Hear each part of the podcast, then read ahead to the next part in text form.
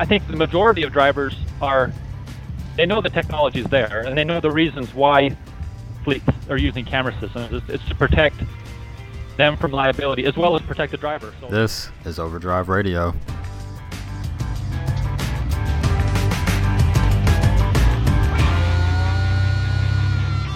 This is Overdrive News Editor James Jaillet. And the voice you heard there was Aaron Huff, who's the technology editor for the Commercial Carrier Journal, which is a sister publication of Overdrive.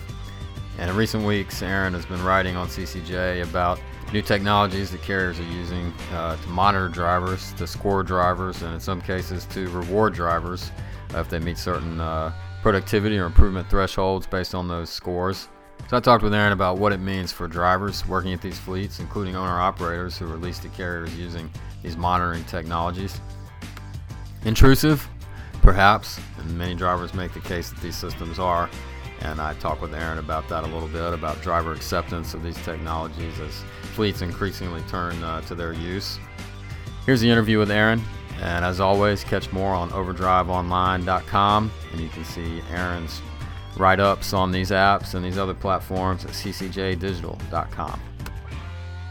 Uh, the way I think about it is there's there's so much technology in the vehicle, sensors and engine data, and also there's the increasing use of, of camera systems and um, yeah, those the combination of those systems can uh, capture a lot of data. It's like you're you're expanding the reservoir of data by by, by many times, especially now with, with camera systems.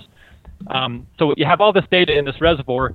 How do you make it useful to, to fleet managers and drivers?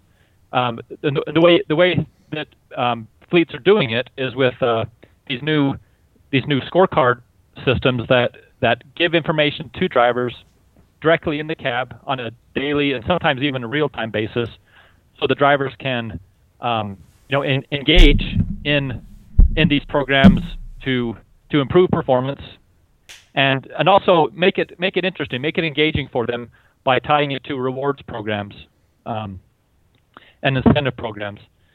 Um, otherwise, it would feel like fleets are trying to you know micromanage drivers' work, which which in a sense is, is true, but but if it's rewarding and engaging, then I think drivers are they are, are willing participant participants in, in these programs. Okay, yeah, that was going to be my next question. Was you know this sort of does seem like uh, for drivers, you know, the, the case with with cameras at least and these other recording systems, it's like they feel like they're constantly being monitored, or that, like you said, fleets are, are overreaching in their management style. Um, you know, is that the case that, that from the fleets that you've talked to and, and what they've reported as far as driver feedback or um, you know driver uh, views of these technologies? Uh, you know, is that the case, or is it is it more yeah. of a uh, relationship building tool for carriers, so to speak? Yeah, well, I, I think fleets that are, are honest that uh, that have told me they they say not all drivers like it, um, but if but uh, but the drivers, I think the majority of drivers are they know the technology is there and they know the reasons why fleets are using camera systems. It's, it's to protect them from liability as well as protect the driver. So that if the driver has a an accident that was no fault of their own, then the driver's job is protected. But um, so, but one one quote I heard from a, a, fleet owner. He says, "Well, what what driver wouldn't want to um, be to improve their game to, to, to be the best they can be? That's I mean that's kind of a natural." Um, you know, trait for, for all humans. We want to be the best we can be, especially at our jobs. So, why not give them the information they can use to to accomplish that, to be the best they can be. Sure, and and so uh, Aaron, uh, give me uh, s- some specifics uh, from from your articles. I've read them. Obviously, I'm not sure how many Overdrive readers have, but uh, just about what types of, of data are fleets using to create these scorecards. Um, you know, what do the scorecards themselves look like, and then mm-hmm. uh, what are some of the rewards programs that fleets have implemented to to you know reward drivers for improved performance or meeting certain thresholds or whatever the case may be. Yeah. So the the most basic uh, metrics that that are the fleets are using are like, for example, speeding, harsh braking, over revving, uh, fuel economy. Not so much MPG, but but the, but the excuse me, the the behaviors that are contributing to fuel economy, like um, you know revving, speed, um, even even in some cases the the the, the following distance, the spacing between vehicles, so they can. There, there's one there's one company I talked to, uh, Blue Tree Systems, that actually monitors the the time it takes from the driver from when he takes his foot off the accelerator to when he pushes the brake. There should be a gap of I think three or four seconds. That way they know that the driver is maintaining a a good uh, following distance. They're able to monitor that the the driver is using good spacing and which contributes to good fuel economy. Uh, there, there's all sorts of data they can use, but then, anyway, to to answer your question, how are they tying it to rewards? Uh, there's there's all sorts of different programs. Um, some some companies use like a, a, quarterly bonus program, some monthly. Some will reward only like the top like 10% of drivers, whereas some will um, you know use non-monetary rewards like uh, uh, or, sorry non-cash prizes like drivers can go to a website and, and shop for, for items by using the points they've earned over a period of time. So, yeah, lots of different ways. Cool. And um, Aaron, you know, as far as uh, uh, overdrive readers are concerned, you know, the bulk of them are owner operators. Um, so obviously, fleets are utilizing these systems more uh, uh with a focus on company drivers, but uh, you know, fleets that, that do use owner operators, even if it's a couple hundred or as many as, as like Landstar with thousands of owner operators on board, um, are, are they utilizing these systems as well, or is, are they more focused just on company drivers? Uh, and, and do you see a, a trend toward um, even uh, using these systems for owner operators?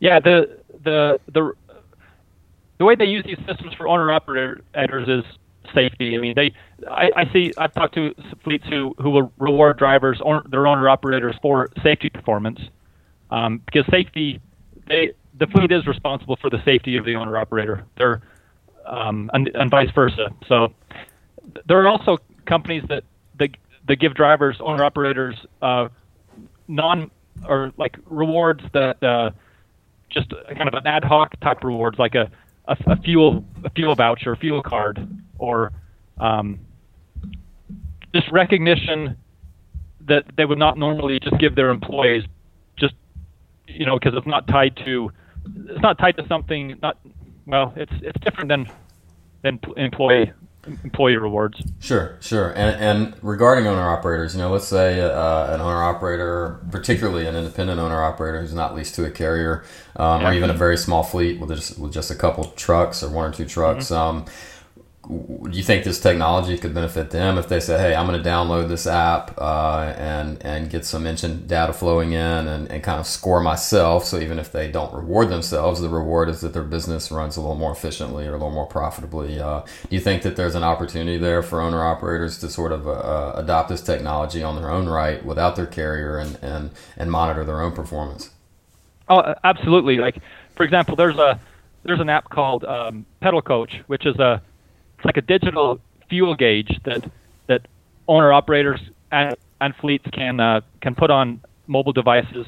It, it, connects to the ECM of the vehicle, and it it shows drivers the uh, the fuel target, um, and that fuel target is automatically adjusted to account for things like uh, weight, um, uh, winds.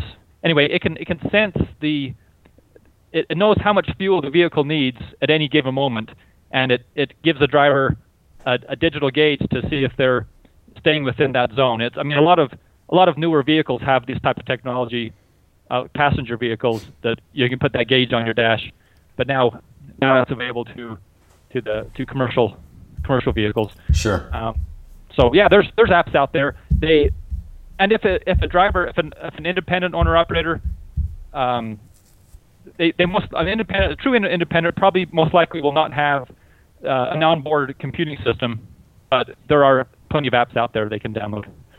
Sure. Okay. And, and Aaron, um, I feel like I would be remiss if I didn't ask about uh, one of the more um, uh, uh bigger topics in trucking over the last uh, year to two years.